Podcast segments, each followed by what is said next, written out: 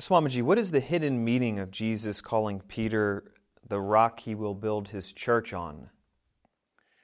That's a very interesting passage in the Bible. Jesus doesn't use the word church very often. He uses the word temple, destroy this body, and I will raise this temple, I mean, and I will raise it again in three days. And he was referring to his body. Church, he didn't even have a church in those days. And uh, he didn't use the word synagogue. Now, there's something deeper there. He was saying that what happened was that he was saying to the disciples, who do men say that I was, that I am?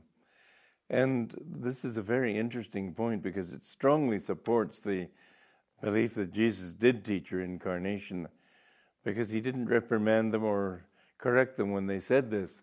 But he said, some people say you're Jeremiah or Elias or one of the prophets. How could he have been one of those prophets if he had uh, not been in a former incarnation, those prophets? But at any rate, then he said, but who do you say that I am? In other words, he, he was asking them from their own perception of him, who am I? And Peter alone answered, and say, thou art the Son of the living God, thou art the Messiah and the Christ. And Jesus said, blessed art thou, for man has not revealed these things unto you, but only my Father which is in heaven. The realization that Peter, through his attunement with Jesus, was able to see beyond his physical form and to know that that which was in that physical flesh was the divine presence of God. And so Jesus said, blessed are you, Peter.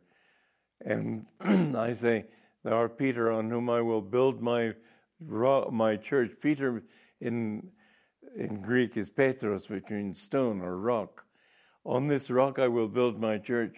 He didn't mean his church that he would build in the future, an outward church. He was talking mystically. His church meant his church of conscious, of cosmic consciousness, of divine consciousness.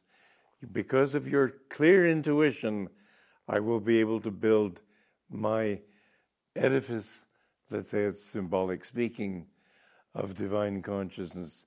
And the gates of hell shall not prevail against it. That means that once you have attained complete cosmic consciousness, Satan can no longer touch you, because you've overcome the thought of ego, and there is nothing he can reach in you then. There is nothing but God there. This is what it meant. It didn't mean that priests will be able to excuse people, and um, Yogananda put it a very commonsensical way. He said, if a priest can, can uh, forgive your sins, ask him to forgive you the sin of your stomachache, which you've got from uh, the sin of overeating l- last night.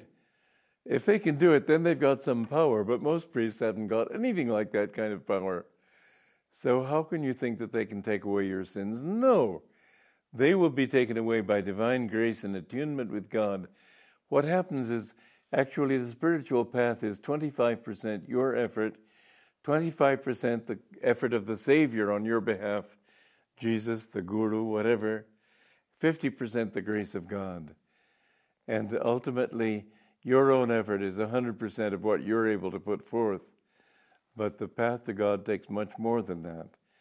And when you can realize that He and you are one, nothing will be able to touch you again.